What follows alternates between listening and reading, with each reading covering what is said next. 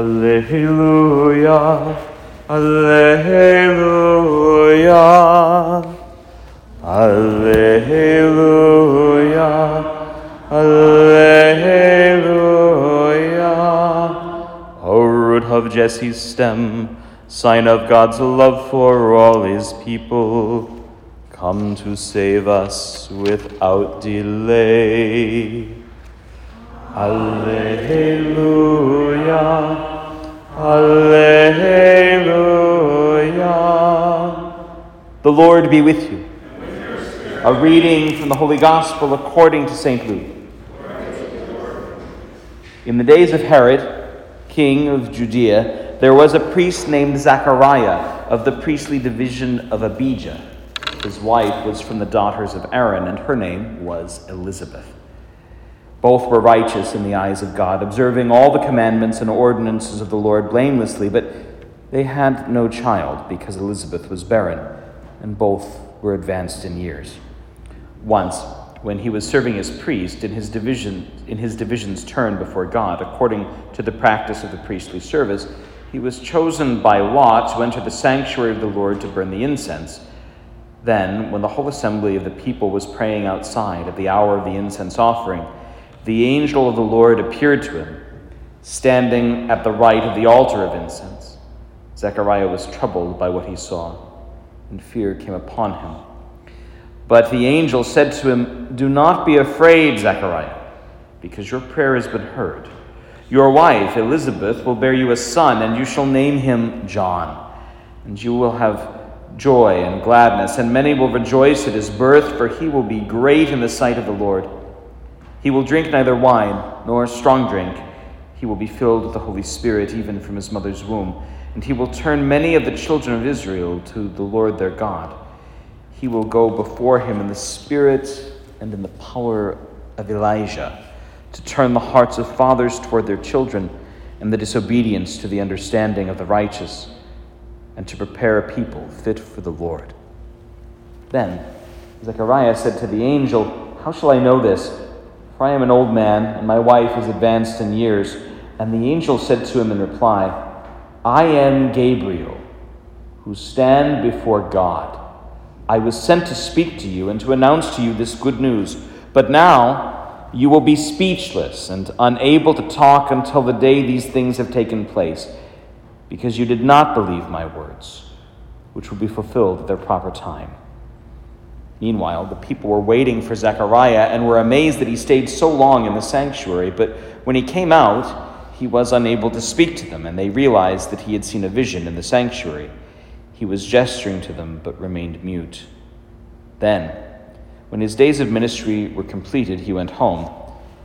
After this time, his wife Elizabeth conceived, and she went into seclusion for five months, saying, So has the Lord done for me at a time when he has seen fit to take away my disgrace before others. The Gospel of the Lord.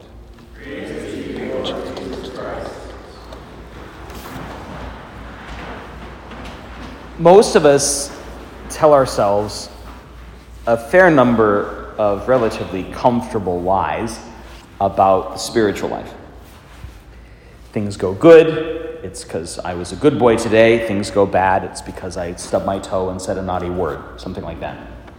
We like to pretend we don't, but at bottom, most of us are reflexively as superstitious as any pagan.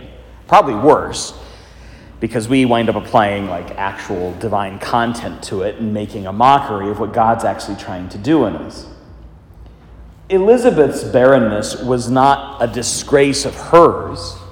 She didn't commit some sort of sin that made her infertile. Rather, God used the occasion of her infertility and the miracle of the Baptist's birth to show his glory. This is the way it works with all of our infirmities, with every one of our illnesses, whether we ever get better from them or not. But because we're living in the world where good things happen to me when I'm good and bad things happen to me when I'm bad, we tend to misinterpret the signs. This is why Jesus is so keen to scold us when he talks about the weather. He says, You know how to pick the signs of the weather, and you know how to pick the signs for the crops, but you're so dumb, you can't get it for your own life. Just pause for a moment and consider what it might mean. The worst thing that ever happened to you might be what saves you.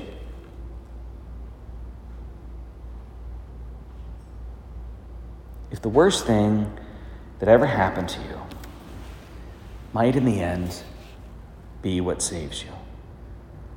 That's a hard truth. I wouldn't probably do that on Sunday because people are too green and just too many people don't come to church often enough. I think I can trust most of you. A couple might be mad at me later, but you'll at least get the point, right? God is doing something deep here. And as these days of Advent draw to a close, as we sort of relish the words of this coming week, there is deep magic here and the stories that we tell, they feel like the opening scenes from some sort of epic fairy tale or something. There's a reason for that. What is contained in these stories and the songs that Israel sang years before, the songs that our own people came to reframe in order to show exactly who the child in the manger is. Well, there is deep magic here the magic that set the stars in their courses. The reason the church maintains any degree of ritual, however much we might fight about what that really ought to look like, is, is, is because of this.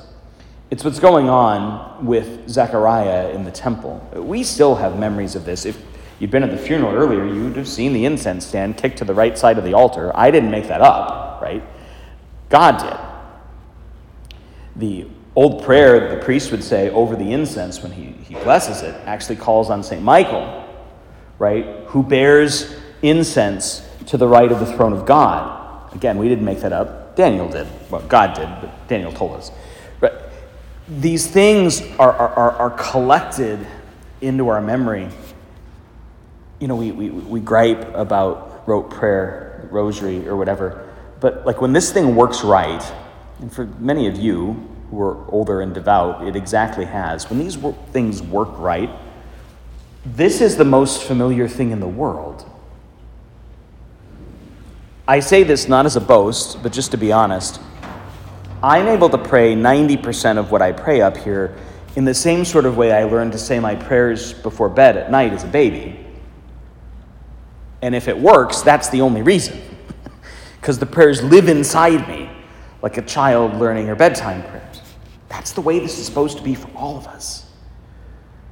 So that when we offer ourselves to God in the most perfect way we know how here, we can receive Him again in sacrament, but just as surely and just as mysteriously as He was conceived in the womb of the Virgin.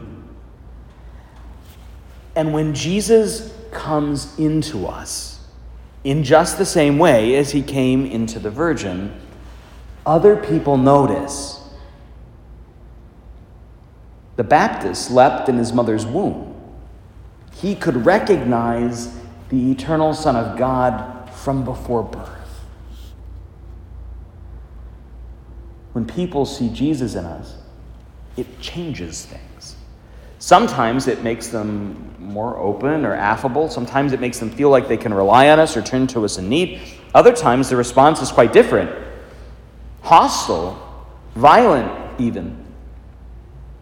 It's hard to look into the face of love when your heart's been warped by hate, even if that hate is mostly of yourself.